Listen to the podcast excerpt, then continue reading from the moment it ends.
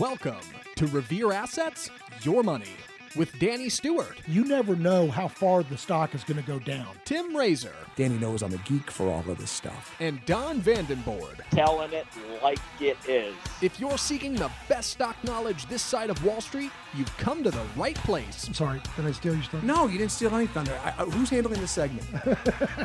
For the next hour, Danny, Tim, and Don will be talking investing, Investing is 90% psychological, and I love that. trades, The market will usually overshoot to the downside and to the upside. and dumpster fires. Because it doesn't matter what you think or what I think, and it matters even less what Danny thinks. And now, here's your hosts, Danny, Tim, and Don.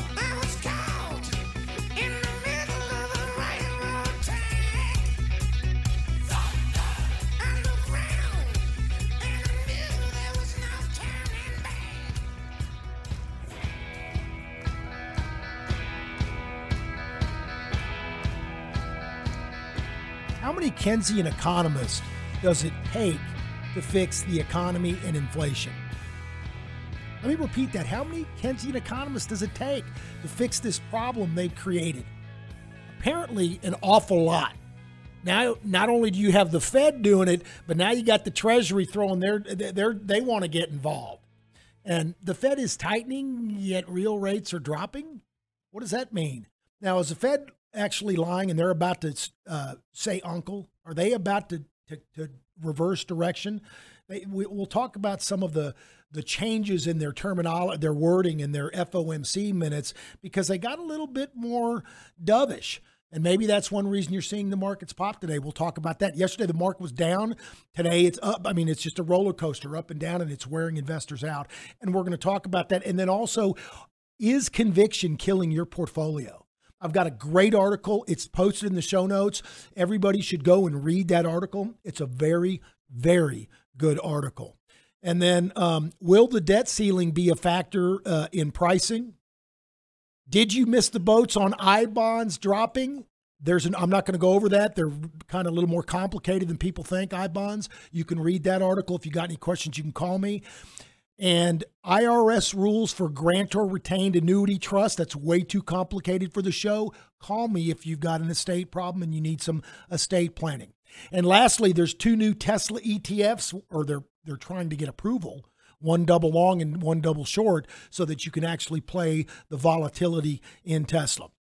Anyway, let's get right to it. What I'm going to, do a little bit different today. I'm going to kind of break up the mailbag because I got one topic that was perfect for the for the show, the the original beginning topic of the show.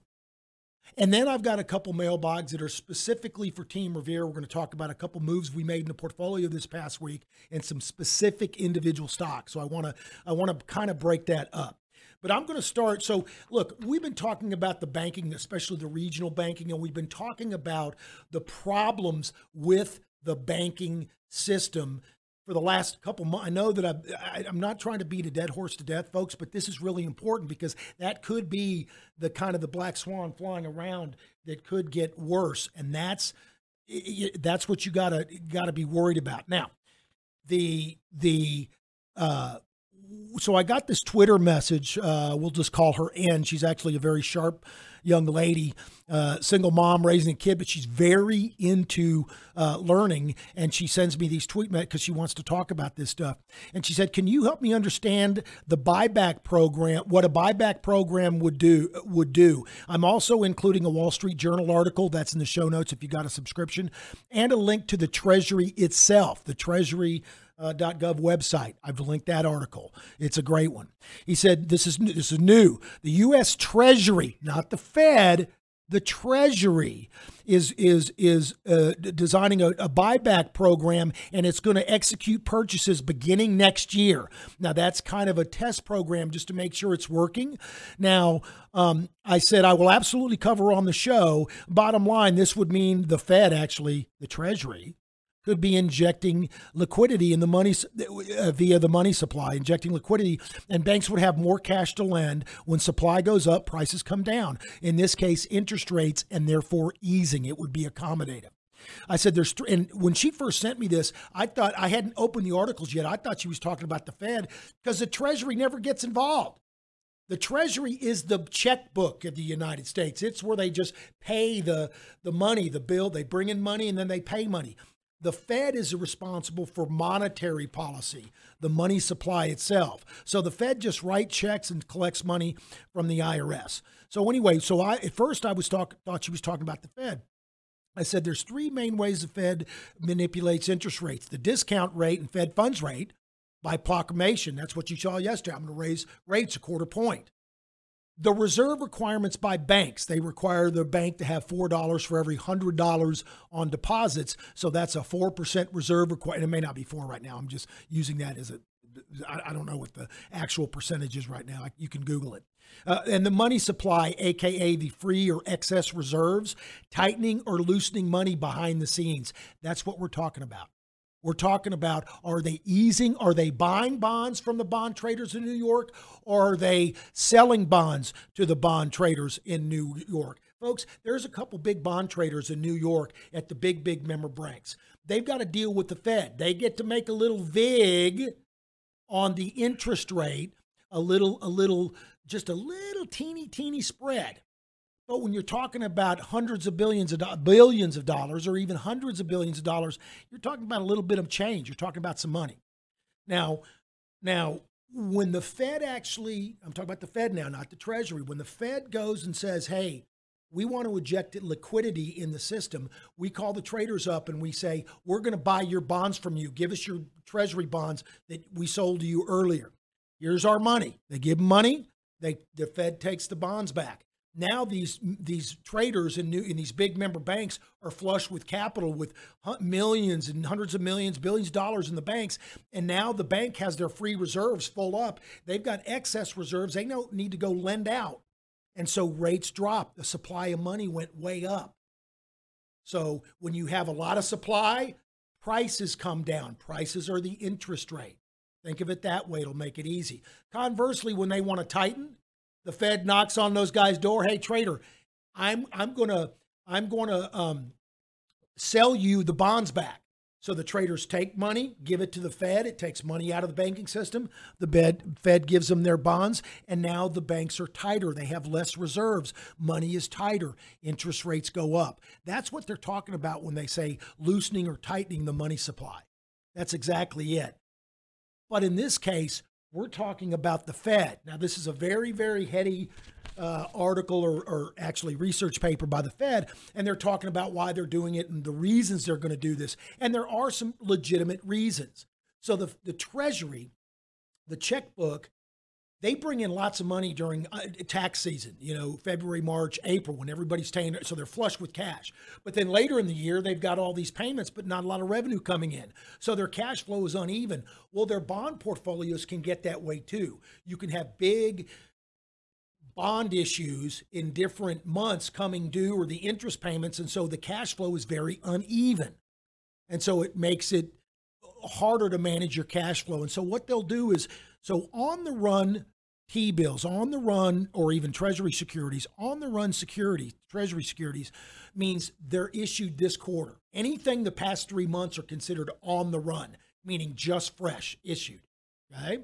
Once they're off the run, four months or older, they're older than one quarter, then they're a little bit less liquid. Now, remember, treasuries are the most liquid market in the world. So when I'm saying illiquid, I'm not talking about a penny stock. You can still sell them very easily with not much price impact. But when you've got treasury on the run securities that are super liquid, okay, and then you've got uh, securities that are off the run that are a little bit less liquid, that's an illiquidity premium. So they're not as actively trading. The spread's a little bit wider, so the yield's a little bit uh, a little bit higher. So the Fed can issue a new treasury, the Treasury actually can issue this new Treasury, retire, pull off this old one, and now they've actually made a little bit of money, a little profit on that spread. So they're reducing the cost to the taxpayers. So they can do it that way, and then they can also exchange for different months and trade the bonds out to smooth out when these maturities come due. That's the excuse. That's the reason they're giving that they want to do this. Now, here's the problem they can also do uh, quantitative easing. They can actually buy bonds, not roll them to somebody. And now you're talking about stimulus. So, are is the is the Treasury? You're giving the Treasury the ability to affect monetary policy. Doesn't mean they will, but if they want to be political, they could be. And remember, Janet Yellen was a former Fed, uh, the Fed chair, so she knows how to do it. She's well versed at all these mechanics. So could the Fed and Treasury start being at odds? In other words, if they think the Treasury or the Fed is being too tight, too tough, are they are they going to kind of take matters in their own hands? And so now you're getting conflicting mixing mixed signals. It's very interesting. It's it's a good article to read. It's curious though. The last time they did this, the Treasury was March of 2000 through April of 2002. What was going on then? Oh, that's right. It was a tech wreck. We were in a huge bear market. So they their excuse was quote during a period of budget surplus, they were trying to uh, lower the interest cost and retire some debt or whatever. Really, uh, they were stimulating. They were trying to get the wheels going. Folks, here is the problem, and we've talked about this at nauseum that the that the that the with short-term rates very high, if my savings and loan or my bank isn't going to pay me five percent when I can get five or four and a half when I can get that in short-term T bills, that's what people are doing. People are going to short-term T bills. You're forcing these banks to pay a higher rate. They're short-term, their depositors, their short-term interest rates are their liability. That's who they pay, and then they buy longer bonds, normally at higher interest rates, to pay the shorter-term lower interest rates. Right now, that's reversed. So they got to pay their depositors more than they're taking in on their bond portfolio, and their bond portfolio is also down in value. So it's hitting their balance sheet and it's hitting their income statement. And this is not over. And with the Fed tightening, with the Fed tightening, it makes it that much worse. So the Fed did say they're going to kind of raise this time and then they're going to kind of look at the data. It's going to be data driven. And they even took out with the bias toward raising a quarter point again in July or whatever the last time. The last month they said they were going to raise rates a quarter point and with the probability of continuing in the future. They've kind of taken the continuing in the future verbiage out of it. They've softened their stance. So they and you maybe that's maybe why the market's rallying very nicely today. But make no mistake, we are not out of the woods yet, and the banking crisis is not over. Now, if they can alleviate the fears, you could really get some nice, solid, strong rallies in some sectors. I would just stay away from the regional banking. Commercial real estate's going to be in trouble. There's a lot of people that have commercial real estates have to roll over their debt, and they don't have the they don't have the wherewithal to do it. They they they they did the debt at five percent, and now they got to roll it over at fourteen percent or twenty. They can't afford it. They're turning in their keys. So plus the demand for commercial real estate is actually going down significantly. Whether it's work people working from home, a slowing economy, tech layoffs, it's just it's a perfect storm. And so there's certain areas you absolutely want to avoid. But the biggest thing about this is what are the Treasury's intentions? And why are they doing this 22 years later out of the blue? It's curious that we're in a, a, bear market when they decide they want to do this, just like it was in, in, in the tech wreck in 2000. Anyway, that's going to be interesting. Um, we'll have to see what, what goes on there. And remember, uh, price is truth. Okay. I'm going to go to the second article, and this is really important. And I hope all of you go and read this. The, the title of this article is Conviction, and in the parentheses, or how to lose a lot of money in investing. Okay. So it says when investing when investing absolute conviction leads to lost opportunity and lost capital. So it's basically saying if you get too tied up in your convictions, you you're gonna you're gonna fight it. So it says here are some of the convictions you hear. Here's a short list. The dollar is a fiat currency going to zero. The dollar will lose its reserve currency status. Too much debt, the U.S. will eventually default. Recession or depression is coming uh, because fill in the blank. Worldwide shortage of food and oil. Interest rates can only go higher. Mm, I don't know if I buy that. Um, government is going to confiscate everything. Uh, society is on the edge of collapse. Add your personal conviction here. So, all of those things. Now, here's the problem with that, okay? Convictions can take longer to fruition to come true than you have to live. So, look, Japan's been monetizing their debt since 1991. They should have hit a brick wall a long time ago. As long as everybody believes that it's a confidence game. They're now finally really starting to feel some pain. They're the only ones not raising rates while all the central banks are still raising rates, and they're still at negative or zero while these other central banks are going negative or going positive. That it's going to have a it's going to have a it's going to be tough for them. And anyway, uh, they were talking about the financial crisis. If you never got back in after 2008, uh, in 2009, the stocks did very well, just like in COVID 2020. Did you get back in after the COVID bear market that only lasted for a month and a half? Which is really unusual. Really, it's because the Fed said they're going to spend uh, $3 trillion of funny money and buy everything.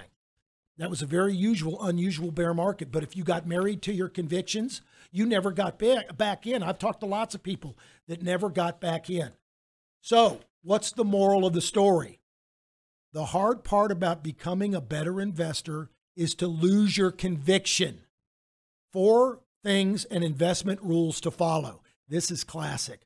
Uh, and basically, you want to get rid of your confirmation bias and your informational silos, meaning you tend to gravitate toward people you agree with. Listen, I try to read as much Keynesian BS economic stuff as I can just to know how the other side thinks. I'm an Austrian economist. I believe you need a stable money supply. That's a different topic. Whole point is, I want to read what other people, if I'm feeling bullish, I want to re- hear the bear argument.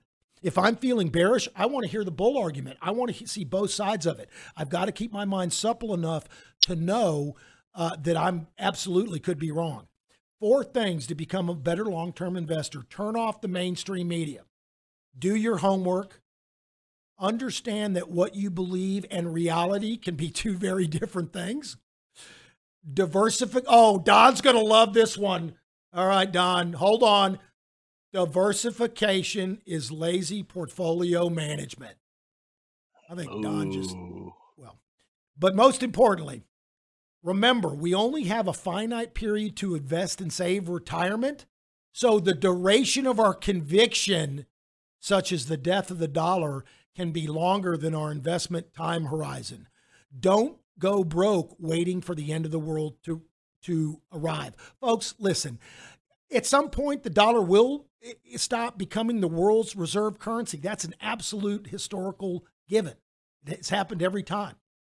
But it ain't happening soon. Right now, we are the strongest economy in the world. We still have our military, which is one reason our dollar is strong. That's why we're not a banana republic. And look at the other players. Who else is going to knock us off? I know I hear, hear the BRIC arguments all the time. They are not ready for, for structural reasons to be prime time just yet. They're trying. We ain't there yet. All right. So here are some investment rules that you will find with some of the common uh, that are in uh, common with the greatest investors in history. Cut losers and let the winners run. Investing without specific end goals is a big mistake. What they mean there is when you buy something, you damn sure better have a sell target, meaning if it goes up to a certain point. Now, if it does ride up and it starts growing into those, whether it's earnings or whatever, and it looks better, you can always adjust that sell point higher, but you also want to have a sell point below in case it turns around and doesn't work out like you thought it was. You've got to stop somewhere at five or six percent, you know, whatever that is, based on that individual stock's volatility and average true range. In fact, every stock should have a specific percentage below its price stop. In other words, doing a 5% across the board for every stock, that's rookie. That's retail investing. That is not professional management. Okay. So, uh, emotional and cognitive bias are not part of the process. Follow the trend. Don't turn a profit into a loss. Odds of success improve greatly when technical analysis supports fundamental analysis. Try to avoid adding to losing positions, aka do not average down. If and there's been lots of stuff. Look, folks, if you got a guy, an advisor that's telling you, "Oh, it's down 10%, now we really like it," Uh, the question should be why didn't we sell it at 5% or 6 when it was wor- obviously not working? Don't add to it. Okay? In bull markets, you should be long. In bear markets, you should be neutral and short. Okay, right? Um, invest first with risk in mind, not returns. Here at Revere, we manage risk first and the returns take care of themselves. And the goal of portfolio management, and I don't quite agree with this, is a 70% success rate. It depends on your strategy. You can even have a 50 50 success rate as long as you let your winners run and you have tight stops, so your losses are all double digit, but then you've got some good uh, return. So I don't quite agree with the last one. In any event, uh, it says it isn't being wrong that's biggest risk to your money, it is staying wrong. Don, I think. I think they've been listening to us. Jeez, did I ghostwrite that? Who, who wrote I, I was about to Who's say, I think they've been listening. I was just about to say, I think they've been listening to our podcast and they just been like plagiarizing. They used AI, Chat GPT to to just have them. You know, what do you call it? Uh, wh- when you talk to the, it, it types for you. Where was that article and who was the author? Uh, this is. I'm gonna have to go find it. Um, it it because I don't have my computer in front of me. I'll, I'll send it to you. But it's it's a good article. I think it was um, um, in um, think advi- one of the advisory uh, one of the advisory uh, uh, periodicals. But I'll, it's in the show notes, so you can look. In fact, you can look in your email and you can look at see exactly where it's from. All right. Well, that's So- pretty. That's pretty rare that that would be in one of the advisory. I, it, it- uh, tell me about it. I couldn't believe oh, that. I'll go back and look. I'll go back and look because I, I, it may not have been. You're right because normally they're always trying to hawk annuities and wha- you know the big push now, Don, because annuities are, are kind of and and now they've got they finally realize they've got to embrace these commission free. Uh, no load annuities that are built spe- specially for advisors. So now they're starting to do articles that there is a place for fee only management for annuities because they know that that that that, that, now that you've got folks listen at, if we're not big annuity uh, fans believe me but if you are ever pitched an annuity if there's a commission and a surrender penalty schedule run you can do the same damn or very similar annuity that's no load no no commission you can put the money in one day and take it out the next so when you're getting a, a commissioned uh, surrender penalty annuity, it's about the agent, the broker's retirement, not yours. Okay. Did I say that out loud? Yes, I did. All right. Let's get right to the market. So those are some very good, good um, um, uh, things to think about. Now I want to go to um, this is a broader one, Don. So this is going to be a broader one for you guys to kind of set the table of the whole market uh, like the long term, short term, you know, how you look at the indices. And then I've got two specific questions for you regarding moves and stuff we did at Revere. Okay. So I'm going to give you the broader context first. You can kind of go over that in the markets. You can kind of do your review, what you think the market's going to do. And then I'll give you those specific uh, other two. Is that all right? Or do you want me to give it to you all three at once? You tell me. I don't care. Okay. All right. So this says, "Hey Danny, thought this is from RM. Hey Danny, any thoughts on the debt ceiling? Think they'll default?" And in parentheses, you mean will default? Um, and I, this is me. I said, "Cake and circus for the masses." Uh, they may miss the deadline, but they can shuffle things around for a, a couple of months before a technical default. Question though, how would you play it if you thought they were going to default? Gold, real estate, or you know stocks. Uh, you, at that point, you don't want treasury bonds, right? All right. I think the answer is a combo of gold, stocks, uh, and possibly even shorts, but not positive. Now, I added the shorts in there. At first, I said gold and stocks, but I said you'll see it in the price. Okay. Now, uh, uh, I said gold has actually been acting well d- right now due to all this. Uh, when they come to a to an agreement, does that mean gold rolls back over, or is it continues higher because of all the proposed new spending? Again, the hint, follow the charts. All right. So he, RM, said back, that's a great question. Curious to see how you guys navigate it. Full disclosure, he's also a client. Uh, me, by closely monitoring price and buying and selling volumes of bonds, gold, real estate, stocks, bonds, etc. Insiders will know when and how the deal will get done. So that's kind of the overall picture. And then, Don, I will just go ahead and give you these other two uh, ones. Okay. So this is K. Don. Well, let's let's Okay. let's let's let's address that one first. Okay. Okay. So, as far as how will things respond if we think there might be a default, the last time there was a serious default was uh, discussion was back in July of 2011. This is a chart of the S&P 500 working backwards from the end of December 2011 back to uh, here's the July area when it really started getting uh, concerning, and you can see the market sold off pretty hard from 1350 all the way down uh, to 1100. So, uh, following the three time frames that we uh, address, first it broke the 21 day, then it broke the 50 day, then it broke the 200 day. Once you break the 200 day on a weekly basis, you never really know uh, how low you're going to go uh, or what's going to happen below there. But once we're under the 200 day, notice we bounced right at the 200 day back in June. There were some discussions about it back in June of 2011. And then things started getting serious. We'll just simply get out of the way. Uh, if we're under the 200 day moving average, which is pretty much uh, what we do consistently. Let's see, see what gold was doing uh, at that time. So you can see gold took off to the upside. So the markets are pulling back. Uh, gold shot higher, very similar to what you saw this past week, this past two weeks, really, with the issues with regional banks. Let's go to the long term bond, TLT. You can see it also going to the upside. So we would be reducing this is was the correlation historically speaking no guarantee that it's going to happen but those are typically two safe havens when the market is not working and it's because when the market's not working because there's fears of some sort of a fiscal cliff or overhang. So you can see very clearly that the long bond uh, and gold outperformed in july to august while the s&p 500 was selling off uh, pretty substantially and broke the 200 day moving average. So my expectation would be that our play would be the exact uh, the exact same way go back to uh, current day uh, and gold and gold stocks acted pretty well this week while uh, we were having issues with uh, regional banks. The KRE is the regional bank index we've been talking about. So the fear started back here at the beginning of March. It accelerated this past week. Uh, and gold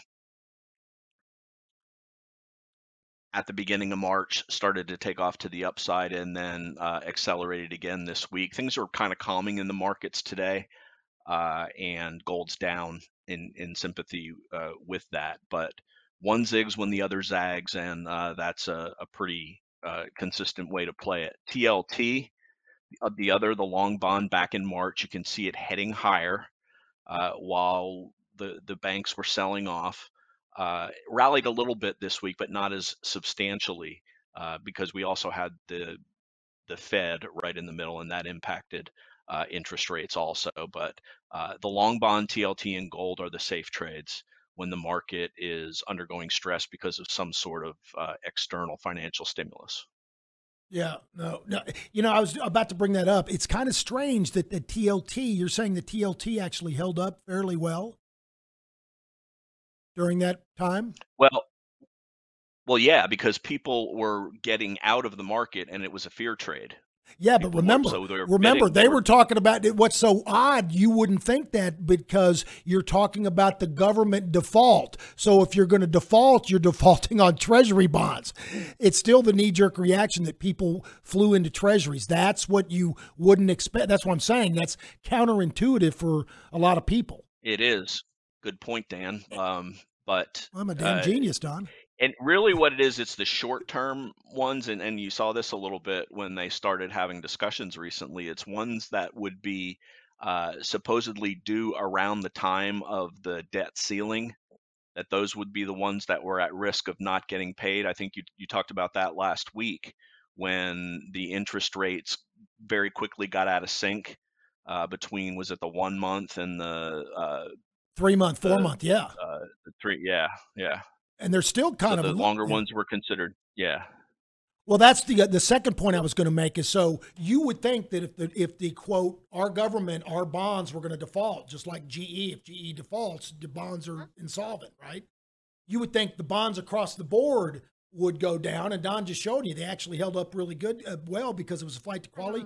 Then my second Yeah. question would would Yeah, be, would you expect different tranches, different maturities to act differently? In other words, if it looks like we're going into default, well, if you got three month or two month T bills or shorter, well, you're pretty good because they can always uh, figure out how to pay the next two or three months. But if you got two years, I mean, once you go longer, those would seem to be to have the most likelihood of not getting paid back, and that's what's that's what's kind of unusual that you wouldn't expect that Don was showing you. But again, folks, remember, most of this, it's all cake and circus, and we're the useful idiots. Don't buy it. They're going to settle it.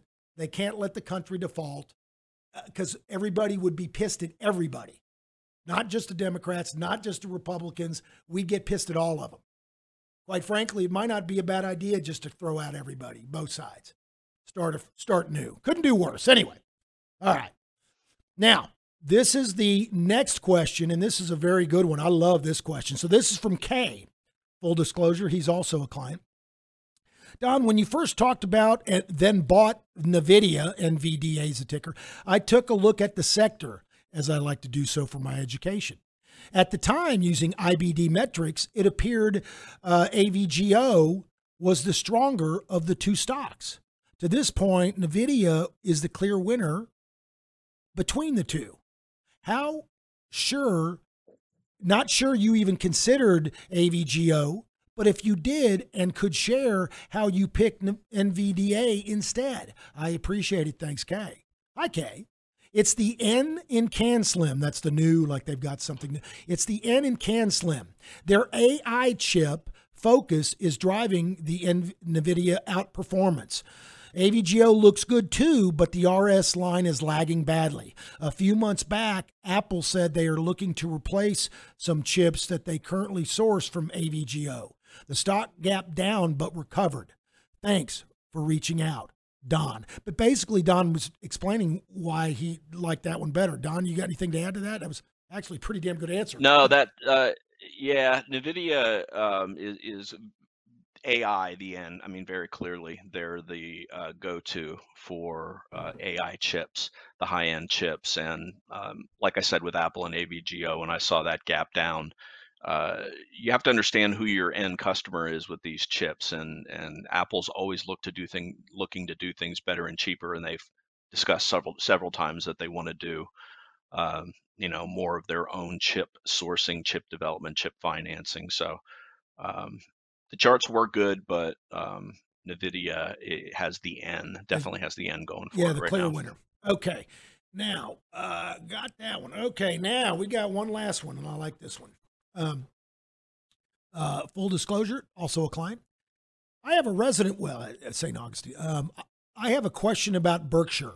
This came and went so fast, I didn't see it. I, I didn't know when you bought it. What was the theory behind this trade? Uh, Berkshire is surely not something one trades. Hi, uh, P. It was a pairs trade that I described in the video below. Now, Donna, we also included the link so he could watch it. If you would like to see this link and this explanation, just email me, dan at revereasset.com, and I will actually email you this specific link. But anyway, hi, P. It was a pairs trade I described in the video below. Basically, BRKB, baby Ber- Berkshire Hathaway, is the largest holding in the XLF financial index ETF and one of the and one of the few financials with a solid chart. Uh, Berkshire is somewhat mid-cast as a member of the financials. Oh, miscast, excuse me. Miscast is a member of the financials index due to their wide holdings. So the baby Ber- the Berkshires, it owns a bunch of stuff, not just financials. It owns all kinds of stuff. But they throw them in with the financials, um, and most financials either insurance or banking exclusively. The trade, we went, so Don said the trade, we went short XLF, the financials ETF, by buying the inverse ETF, FAZ, F A Z, and long Berkshire. The expectation was that Berkshire would show relative str- relative strength to XLF, and it did. We closed one half of FAZ yesterday with an approximately 8% gain as it became extended. Oh, gain as it became extended to the downside and closed Berkshire at negative 1 at the same time because of the uncertainty of Apple's Thursday after hours earnings. Berkshire has a massive Apple position. It's one of their biggest, it's the biggest holding, I think. Uh, we may revisit the pairs trade and or long Berkshire after Berkshire reports earnings this week. Don, you want to highlight that a little bit?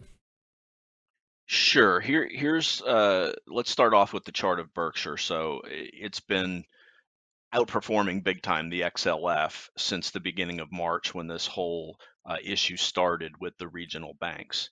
So first of all, you've got a healthy chart for the long side. That's Berkshire, and Berkshire really is miscast uh, in the financials. But I don't make up the indexes. The State Street does. So uh, it's the over a 12% size in XLF. XLF, uh, the, the uh, regional banking fears resurfaced uh, Tuesday of this week. So during the lead up to that Tuesday, XLF was wedging, mean going higher, uh, into a declining 50 day moving average. It failed at the 50 day moving average on Monday. Tuesday, it gapped down, and then they started talking about uh, these regional bank issues again. So we put the trade on XLF uh, using FAZ, which is the three times inverse of what XLF does. So if XLF goes down, FAZ is going to go up. Uh, we got a good result on it, but it just got too extended to the upside as XLF got extended to the downside. And then um, marry that to the BRKB, uh, which held up relatively well, still was down a percent, but we did have that risk at, after the close yesterday with Apple's earnings. So Apple's earnings ended up being fine. Berkshire is up a percent today. XLF is up two percent, uh, as all the banks are ha- doing a big uh, oversold bounce uh, off of. You can see here's they really started bouncing uh, yesterday afternoon. XLF it, when things just get too oversold, uh, you know they're going to slingshot back. And if you're on the short side, you gotta be quick about getting out because you don't want to be losing while the markets are are going higher. I never overstay uh, on the downside uh, when I'm doing something inverse uh, to the inverse along. Uh, so that's it. It just was a pairs trade. We expected outperformance in Berkshire. We got it. Uh, the XLF uh, acted very poorly. It's bouncing today right into the declining short-term moving averages. This might be all you get for the bounce. Um, we've got a stop set uh, to, on the remaining half of the FAZ trade to where we'll lose no more than uh, 1% on it. And um, it's around that area right now. But if it breaks above, the XLF breaks above today's high, we'll be out of that. Okay. So the net effect of this pairs trade is you had a gain. Yes. Well, I mean, Yes. assuming we unwind it for uh, no more than 1% loss. Okay. All right. Got it. Now, the uh, folks, if like I said, if you want to see that video, uh, just uh, email me and I'll send it to you. And by the way, speaking of our videos, we do this. We do. Don does a video every night, the day the the, the a day that the market is open. A little short, ten minute video. He goes over the short term, long term, mid term state of the markets, whether the markets are showing bullish or bearish, and then we also talk about what we're doing in house in our own portfolios. I mean, we'd show you what we're doing. We're probably the most transparent advisor that I can think of uh, that actually kind of walks you through. I mean, we don't tell you 100% everything we're doing, but quite a bit of it. And by the way, when you become a client, it really comes alive because now you see it in your portfolio in real time with what we're talking about on the nightly videos. But anyway, this this podcast will come in your inbox Saturday morning. But if you go to YouTube and just type in Revere Asset and hit subscribe, you'll get this when when we're done and and Zach produces and posts it. It's usually about an hour after the show. So we're recording a little bit late today because my daughter, congratulations, Sydney Lee Stewart. She had her last day of high school today, and they had an event this morning. Yeah, so so we'll be finishing up around noon our time, and so it'll probably be on YouTube by 1.30. So even before the close. So if you really, if you're a stock nerd and you need your fix quick, go to uh, Revere Asset on YouTube and hit subscribe. Otherwise, just you can go to our website up in the top right corner. There's a subscribe button, and then you can go from there and and and and and just put in your email and your address, and we'll we won't spam you. Reach it's up to you to reach out to us if you. And next to that is a contact button, and you can actually reach out to us it'll send an email to me and then and then you can ask a question or a complimentary portfolio view or a topic you want to talk about on the show okay um, all right so let's now before we get dive deep in the markets i want to make a point about this this banking okay again i'm not trying to de- beat a dead horse but this is the biggest risk in the markets right now Okay. I just bought, I, so we've got a, a, few clients that want to do fixed income. They, they've got a portion of their money that's carved out that's just super, super safe money. They don't want to have at risk hardly at all. And then I run a fixed portfolio for them. And I do right now because of the way the market, the yield curve for various reasons. And by the way, bonds are actually as more complicated, as, as complicated as stocks. You just you, once you get them in place and you get the bond, you don't have to manage that position nearly as much like stocks. But getting it right and getting the posi- the portfolio in position is actually uh, very complicated. But but the point is, right now because of the yield curve, you want to go shorter in the yield curve and you want to go to T bills and now CDs. So T bills were paying four and a half to five. Now they're paying you know four point eight to five point two for real short term. And CDs are now paying five. Why? Because they have to. Just a few months ago, they were paying two and a half, three. And they were begrudgingly doing so, but they had to because they were losing deposits. Because if you've got $30,000 of your emergency money in the savings and loan and they're only paying you 1%, and you can get five. You see, they're not a brokerage firm. A lot of these places aren't set up to do a, a brokerage account where you can do, you know, Schwab is a bank and a brokerage account. I mean, you can have you can set it up so you can have both. So you could with your idle cash, you can do T bills. And I'm not. I'm, this is not an advertisement for Schwab. I'm just saying that a lot of these places can do that. Okay, if your bank can't do it, they can't do it. So they got to do it with CDs. So now they got to offer you. They got to pay you more. And they're receiving less. That's the problem. Until this gets corrected, it's freezing up the private sector. People don't want investment grade bonds. They don't want high yield bonds, and they don't even want dividend stocks if you can get something that's paying you 5% theoretically risk free for a couple months and you just roll it forward. So this inverted yield curve is this is the Frankenstein the Fed has created and now they're trying to figure out how to how to how to still kill inflation without killing the banks but give enough room for the banks to make a profit but not let inflation run rampant. So it's how are they going to reverse course and start stimulating? That is going to be the tight walk, the, the high wire that they've got to walk. And that's the Hobson's choice that I've been talking about for a long time, that this is going to come to fruition. And now it's finally starting to come to a head. And how they handle it, it's going to be interesting. But there's going to be lots of opportunities. I'm not trying to sound like a Debbie Downer. I just don't think those opportunities are going to be in regional banking or commercial real estate, at least on the long side. All right. I've, done, I've, I've beat that enough. Let's go to um, um, Don. And Don, you, you take it away with the Revere team and, and talk about the markets and what we're actually doing right now. Dan, are you just going to let Cinco de Mayo pass without without any comment? You you big bad Texan, so close. Oh, to, uh, Cinco de Mayo. Hey, well, that's what See. Sydney's. Sydney's at her school. They're doing Mayfest. It's May 5th. It's called Mayfest. That's the gringo version of Cinco de Mayo. They call it Mayfest. Mayfest. They, they don't call it the 5th of May. They call it Mayfest. But anyway, so that's that's the gringo version. Um, anyway, they're having a party at the. I don't even know why they have the last day. They're not doing a damn thing. All they're doing is running around. She's got a little Baylor skirt on. I mean, it's anyway. But uh, yeah, you're right, Don. It is Cinco de Mayo. But but the big yeah, fiesta, I'm going. the big fiesta was last week in San Antonio, baby. That's that's the big. That's a whole week. That's not just a day. And and you can't just but that doesn't that doesn't get uh that only gets play in San Antonio and on our podcast apparently because everybody knows what Cinco de Mayo is. Oh, there, there's a lot. I'll tell you what, it actually is a fairly big event in because there's lots of people from Houston and Dallas that go down for it in Austin. It's a pretty big. All right. It's a pretty big deal here. But you're right. It's not like Mardi Gras where everybody knows about it. Right. But anyway, All right, let's flip to the markets. So uh, let's go back to last week uh, on the 25th and the 26th, which was on uh, Tuesday and Wednesday. The markets looked like they were getting ready to fall apart. And uh, then the 27th, we gapped up uh, as uh, Facebook reported a, a very good, Facebook Meta reported very good earnings in the market.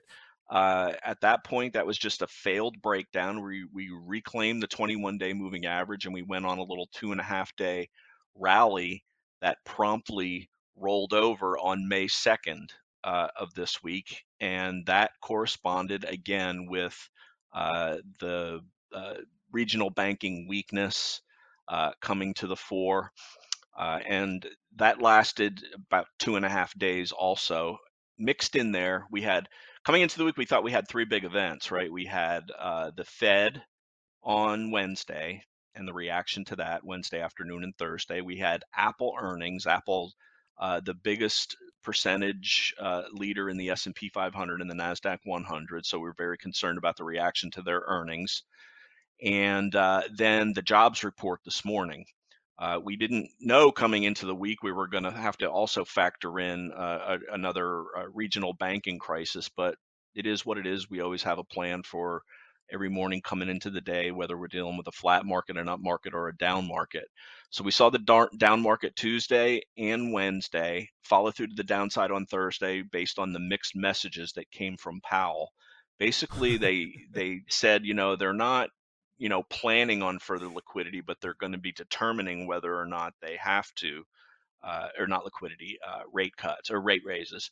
They're going to be using the data to determine whether or not they have to be but at the same time he also said uh, somebody asked him in the press conference about the market pricing in rate cuts later in the year. He said we have absolutely no plan for rate cuts and then he made comments about inflation being very stubborn and it's not coming down as fast as they thought it would. So the market sold off into the closed on Wednesday, followed through the downside uh, on Thursday. Thursday afternoon, we started to recover a little bit. Uh, and then Apple reported after the close Thursday. Uh, everybody was thinking that Apple was going to uh, be suffering because we've had widespread uh, reports of slow PC shipments and people not upgrading their phones. But Apple beat on revenues, they beat on uh, earnings per share, they increased their buyback, they increased their dividend. And the result is right now, Apple is up uh, four and a half percent on the day. Uh, Apple's such a big weighting for the Nasdaq and the S&P 500 that that gap uh, the indexes up, and they're following through to the upside today. Uh, and that's in the face of the last shoe that we were worried about dropping uh, was employment data before the open. And the employment data was stronger than expected. In other words, more jobs created uh, than were expected. Uh, average hourly earnings was higher than expected. They did drop the last two months of readings, so maybe that somewhat offset uh, the gains reported this month and uh, initially the market sold off just a little bit but now like i said we're near the highs of the day so it's shrugging off what's considered a strong jobs report uh, back above the uh, 21 day moving average uh, on the nasdaq 100 and the s&p 500 let's take a look at the dow very quickly uh, it's also benefiting up 1.2%, sitting right on its 21 day moving average. So now that the problem, the two remaining problems are the weakness in mid caps and small caps.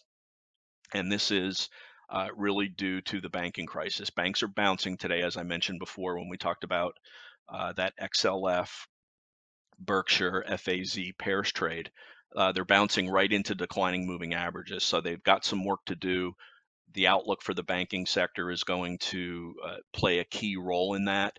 The the strangest thing was that no sooner had Jay Powell came out and said the banking system is strong and resilient in their statement at two o'clock on Wednesday. Then two hours later, one of the banks was down 50%, saying they have to evaluate strategic alternatives. Uh, and then the next day, yes, yesterday, we had three banks down more than 30%. So, uh, you know, there there's headwinds. We're through the most part earnings season. For the most part, there's been some landmines, but there's been some gold mines too. We've got some leading stocks setting up, breaking out, gapping up, holding their gaps uh, not just automatically reversing and selling off. And that's important because it goes to the speculative nature uh, of the market. That's the pond we fish in. We're watching all of them. We've got uh, gap rules for handling them depending on what the sales growth was, what what the volume was, uh, and uh, what percentage gap it is, and where it is in its overall pattern. But uh, the the biggest headwind right now uh, is the banking situation and how that's impacting mid caps and small caps. And you know, we're, we don't predict. We we got oversold to the downside. If it comes back again, we may put that exact same trade on. We still have a little bit of it uh, holding right here, but that's really what happened in the markets over the last uh, week and a couple of days. It's been very volatile. Uh, but the downside volatility was countered with bounces, and we're not quite, we haven't recovered everything uh, that we lost yet. Um, we're not back to uh, the highs of last Friday and Monday. That's the next. You're talking about the markets. The markets. The market has not overcome, yeah, the highs that we made last Friday uh, and Monday. In fact, 41.32 on the S&P was where the markets are before Powell. Uh, the statement came out, so that's uh, that's what we're calling the Fed the FOMC pivot point right now is 41.32. We got as high as 41.26 today. Uh, so we're keeping an eye on that level and um, to see how things ultimately play out. But uh, the negativity of the last two days uh, versus Powell and versus the banking crisis is being shaken off today, very similar to the way it was shaken off last week. Uh, and uh, we never predict. We don't know what's going to happen. Like I said, we've got a plan for an up market, a down market, and a flat market every day that we come in, including all the positions that we hold, where we would want to add to them or get stopped out on them uh, and we let the market tell us what to do. There's there's a lot of people calling for doomsday recession. There's a lot of people saying there may be no recession at all. Those are opinions. They don't matter. What matters is the price and volume action uh, in the markets, the sectors, and the individual stocks. So that's what we're watching closely. Hey, let me ask. Let me jump in real quick. So the one thing that's kind of funny is, and I noticed that because the jobs report was actually strong. I mean, forget about whether yep. they manipulate it or not. Let's just take the number at its face value. Uh, uh, the number came in very strong, which would give the Fed excuse to to stay hawkish and keep rates up or even raise again because that's you know good job creation is is inflationary. But guess what? good news is good news again because everybody was more, more people were switching just a couple of weeks ago a lot of people were thinking this this recession it's we may miss a recession or it may be a very shallow recession just in the last couple of weeks more and more people because the deteriorating banking said oh it looks like we're coming in for a hard landing and the wheels are going to come off it's getting uglier so now people are more worried and becoming more bearish so that good news actually gave the market some hope. It actually they liked it versus it giving the Fed um, a reason to raise rates. So that's why you can't you can't always. That's why we talked about earlier your convictions. You can't rely on your convictions because what you think normally should happen or should happen, just the opposite may happen. You don't know.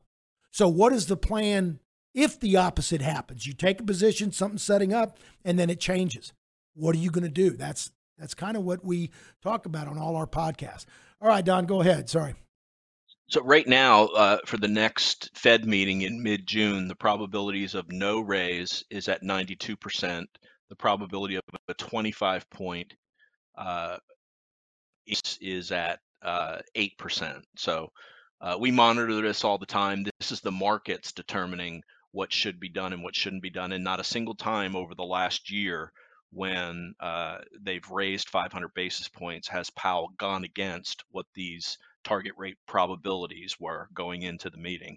So that is where uh, that's going to be a very interesting uh, setup if the markets continue to say we need to have rate cuts at the end of the year. We get to the end of the year uh, and Powell diverges from that. I have a feeling with he made one mistake very big in 2018 uh, in December uh, when he didn't. He came out with with talk contrary to what the market was expecting. The market had a a very quick uh, Adverse cycle. reaction. We dropped, we, dro- yeah, we dropped we dropped twenty percent, and he hasn't roiled the markets in a major way since then. Um, and uh, we'll see we'll see what comes out. As of right now, ninety two percent chance of no hike at the next meeting, and then there are is a increased chance of hike as you go through the rest of the year, but that's contrary to what he's saying and uh, we'll, we let it play out. When, again, we don't predict either way. We'll watch the way the market responds and react accordingly. and and again, the markets dropped twenty percent, not Revere. Just want to clarify. Yes. So, uh, Dan, you have another mailbag from Michael. Is that right? Restaurant related, Uh, nah, or did not- that, oh, or I did didn't- Mike? Oh, Mike, Yeah, you I got saw. that I got. I got it in my email. Yeah. oh yeah, yeah. We no, Uh, we I don't know got. if it was directly. Yeah, he's. got- I don't have that in Um, front of me. Michael's got it. Okay. Oh yeah, Take it maybe. away, yeah, Mike. it was just. Um, it was just to, to Connor, Ted, and I from uh from Mark. Mark's. Uh, or, Yeah, yeah, sorry, yeah, yeah. from, Don't, uh, no, don't, yeah, it's a No, no names, no No. names, no names. Yeah. But it, it's actually uh, Uh, some research from from somebody that works in the restaurant industry, and they they produce a report all the time. Is that the one you're talking about? Gotcha. Um, yeah. Okay. Okay. What is the what is the takeaway? Uh, don't, that's a very detailed, very specific, data driven report. What is the takeaway? Is the restaurant sector uh, st- getting stronger or weaker? What's the what was kind of the takeaway? well, the the question was. Um, it, it was about restaurants. Um, sort of what our what our favorite names are, and um, our our thoughts on the sector. Um, Oh, oh, that's so different. Okay, I- I'm sorry. yeah. That's a different thing than what I was thinking. Yeah. Okay. And and Yeah, what are your favorite names in the sector, Michael? Yeah, so I um so if you if you pull up the uh the the restaurant, it's it's been one of the strongest groups, and uh, within that we we've had some uh some great uh, reactions to earnings that um that has been uh pretty uncommon so far in, in the market in terms of uh, gaps that are that are holding and um performing well. And the first one um is is Chipotle, ticker CMG. And um Chipotle has been an an outperformer for a long time. Um, it's been it's been a leader in the the restaurant group for years, uh, about a decade. Um, and what's amazing about Chipotle is that they just continue firing on all cylinders. Um, they have a, a 16% three-year revenue growth rate and a 29.6 uh, percent three-year earnings rate. So continue growing, expanding, and doing so very profitably. Um, they've beaten consensus earnings estimates eight of the past nine quarters, and they reported positive same store sta- same store sales in 24 of the past 25 periods. So that's that. Yeah, that that's a monster um, company, and the stock is is um, showing that, and and they're just um, yeah, uh, amazing, amazing uh, growth story. Um, operating margins for the last quarter was 15.5%, and that was an increase from 9, 9.4%. And something new about them is they actually opened their first um, Chipotle Lane store, which is a drive-through version of their um, location. So they opened 41 new restaurants um, in the past quarter, and they're Chipotle Lanes. So um, maybe they can they can continue expanding now with the um, with the drive-throughs. And what's interesting about that too is is uh for a long time now McDonald's has been a um a strategic partner and investor in Chipotle. They kind of helped them out at the beginning. So they they have a lot of um experience and and um can can get that done pretty efficiently um with McDonald's as a as a partner um since McDonald's is, is the the largest uh owner and provider of of drive-through um restaurants. So that that should be pretty exciting and um and yeah they also benefited from lower avocado prices so that, uh, that that's something good too um looks like inflation because because yeah avocado prices were actually Oh, yeah, a lot no. um they, they were getting hit pretty hard with inflation but um yep. seems to be abating so that that's a that's a nice tailwind as well um I, I'll tell you one second- thing about Chipotle, Mike, that I lo- I mean Yeah. the quality of their food is exceptional. They really have good food. And by the way, if McDonald's and Chipotle are sharing some ideas together and McDonald's is sharing the drive-through methodology, I hope Chipotle shares some of the food quality methodology with McDonald's. uh, just my two cents. Anyway, McDonald's, Chipotle is a spinoff from McDonald's. They started the original concept and then spun it off right, right. Yeah, long time ago. yeah. So Yep. um, long, yeah, long time ago. Um, so yeah, Chipotle. I mean, McDonald's. Um, Don's got that chart up now. That that's another standout. I mean, you can't go wrong with McDonald's. They, um, yeah, it, it's very tough to bet against McDonald's, and they've opened up now some new um fully automated restaurants. So that should um obviously increase their operating margins because you've got uh less people to pay. Um, and and yeah, that that goes along with the AI theme. So McDonald's now getting into AI with fully automated restaurants. Um, you see their stock reacting super well. And then um, Look at their look at their and then Wing- pre-tax margins. yep. Forty-one and a half percent at McDonald's. That's that's amazing for uh, what's really considered the low end on the price cycle for restaurants. You mean margins? Their Yeah, I mean, margins. Yeah. Yeah, the pre-tax margins forty-one percent for for I mean their retail price. Yeah, of Right, the- right, right. Of the of their products is on the low side. Yeah, McDonald's, yeah, I mean they they just um with with their supply chains and and everything. I mean they yeah. They and, and that's something you want to look for actually when you're when you're looking at certain stocks in in in um I mean it's not only specific to to restaurants but just in general. You want to look for companies with the strongest margins because it shows that they've got a, a competitive advantage. And something else to look for is uh, like either return on equity or return on capital. And you can see um, that that's a good um, measure of their competitive advantage. So um, when you're picking between two stocks that that have uh, similar metrics, if one's just got way better margins, that's that's the leader, and that's that's um, probably. I mean, there there could be certain things you need to dig a little deeper, but just on a surface level, looking at it, comparing um, that that's a good tool to use as a as a comparison.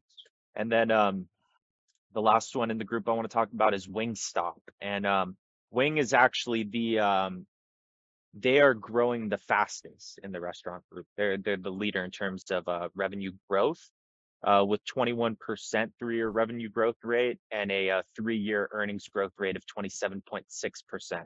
Um, if you look at Wing, their gross margins are improving. 19 consecutive uh, years of same-store sales growth, and they opened uh, 200 new stores last year. So what you can see about Wingstop too, if you little dig a little deeper and and, and look at the fundamentals, uh, the the capital expenditure required, the capital expenditures required, which goes into their margins uh, for expansion is is relatively low, um, and it's largely incumbent now on their franchisees. So so their business model is actually really profitable to Wingstop, and um, as a percentage of um, of royalties and advertising funds generated from from their locations ad spend now that they um that they're growing this economy of scale it should start to taper and that'll also um uh significantly um impact their their bottom line positively and um can continue they can continue growing their sales so um that Wingstop had a nice breakout it's pulled out pulled back but it's still above that breakout level and um, that that's a name to um, to definitely um, be watching because they are yeah they they've just been executing extremely well on their strategy. Um, so so that's yeah that and, and Dan, I actually had a question going back on before what you were talking about with the um with the CDs and interest rates. Um, so I had a I had a friend's um a friend's dad ask me about CDs and he had um he was getting a great rate at, some pretty I won't say the bank specifically, but but a smaller one, and that's why they're offering a more competitive rate on their CDs.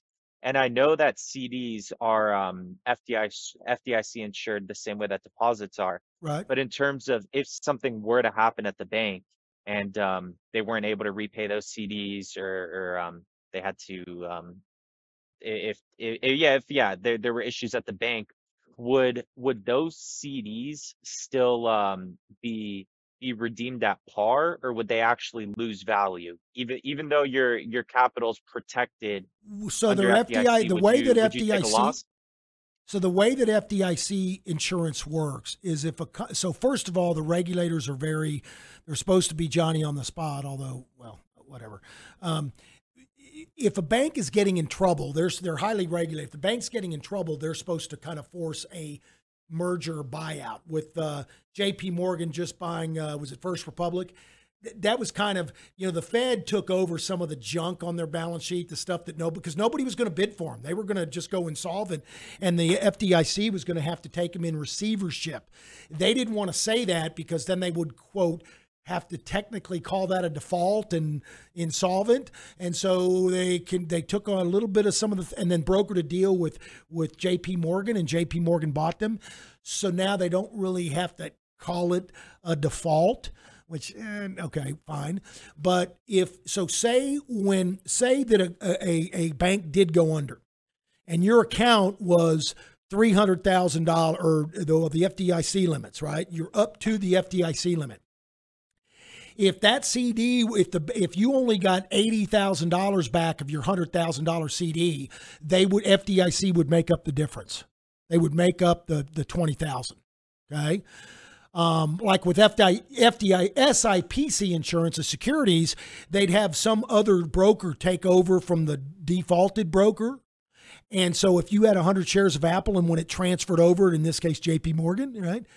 Or, or some big player that took you over, if only 80 shares of your Apple 100 shares transferred over, they would make uh, make you whole and they would make up 20 Apple shares.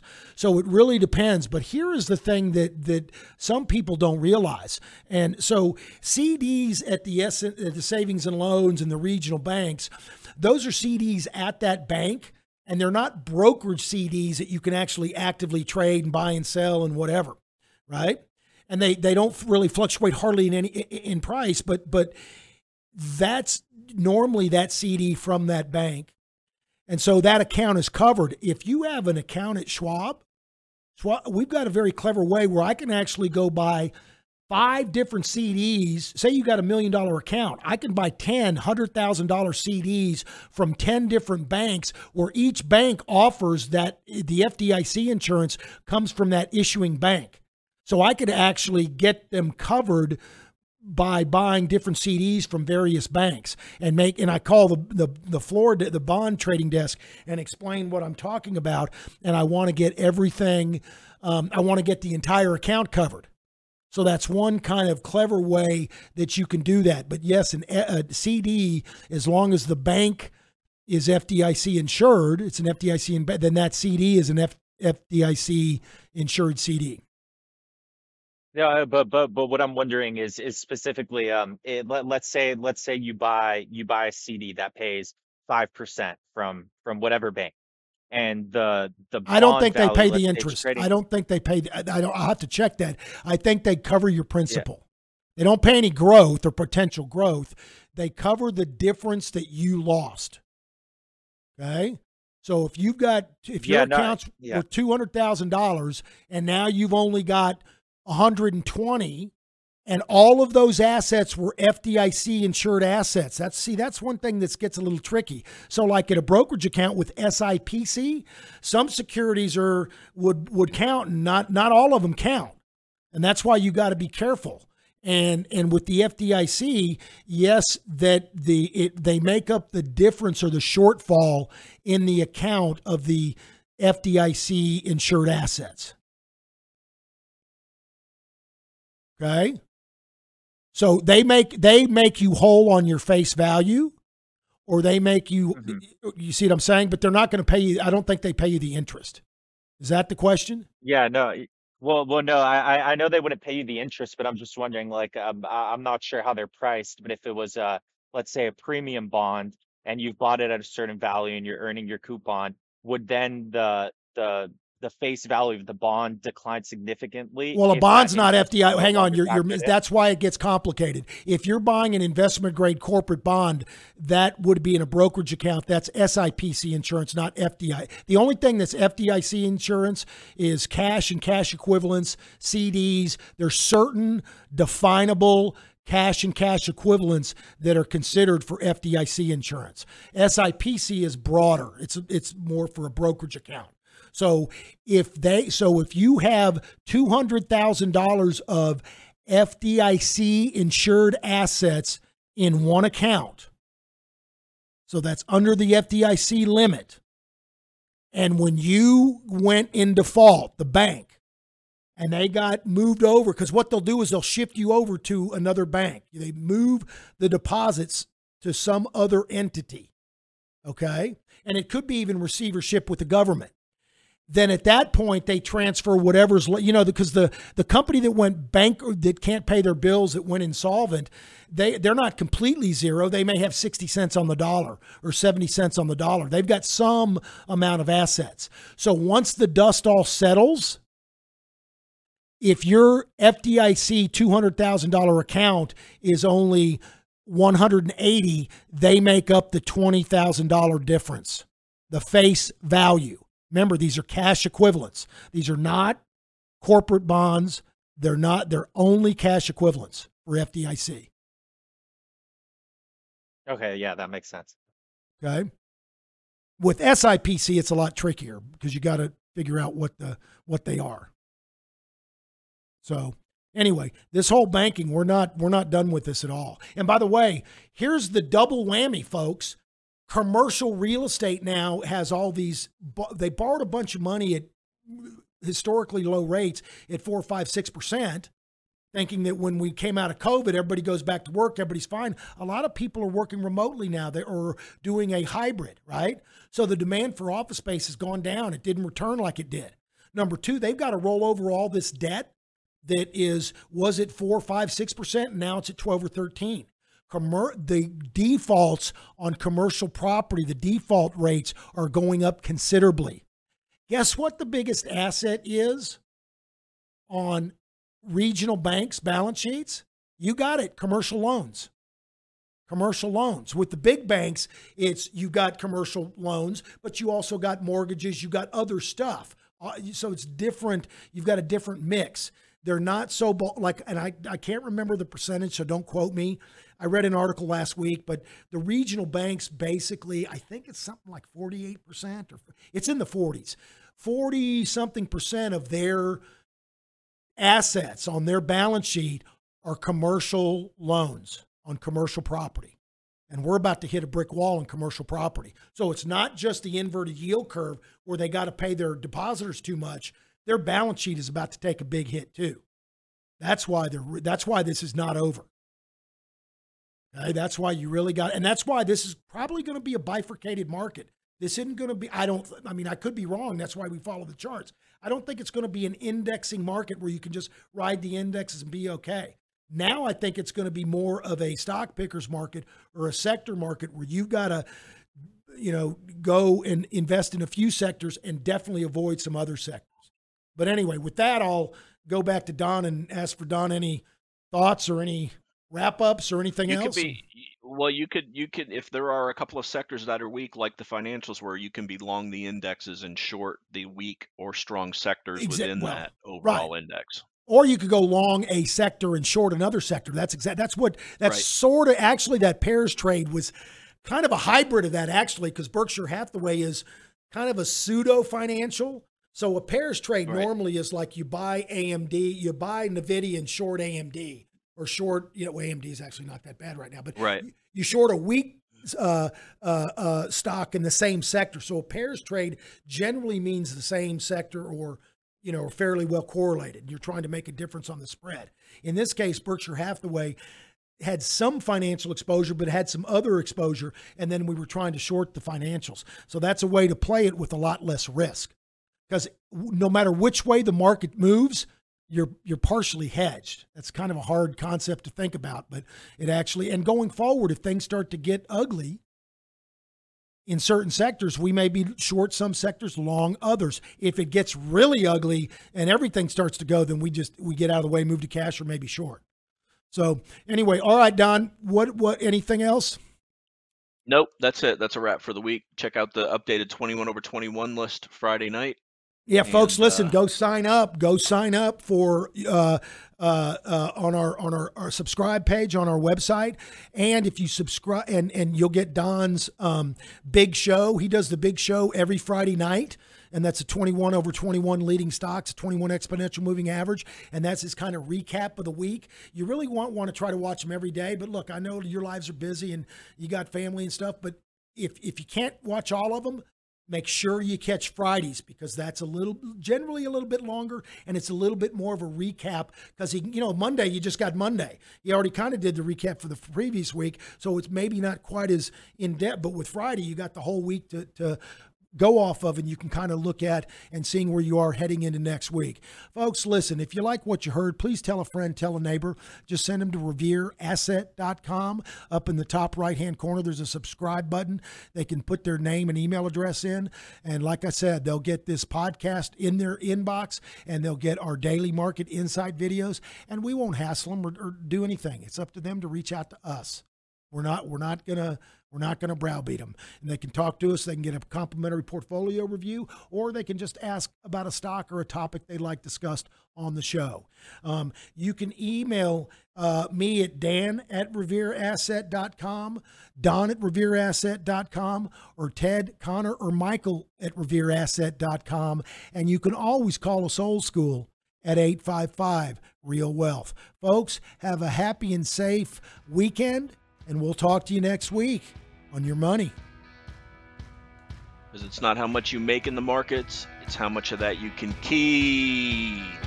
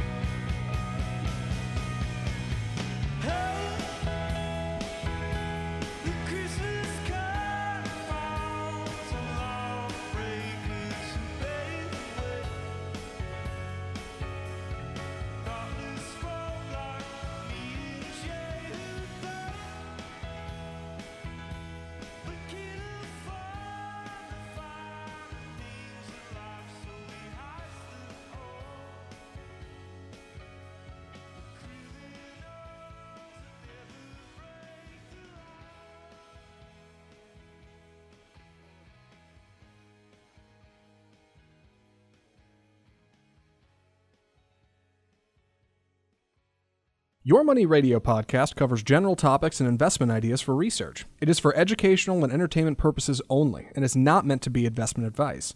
If you want or need investment advice, contact your own advisors or reach out to Revere Asset Management for individual investment advice. For more information, just go to revereasset.com.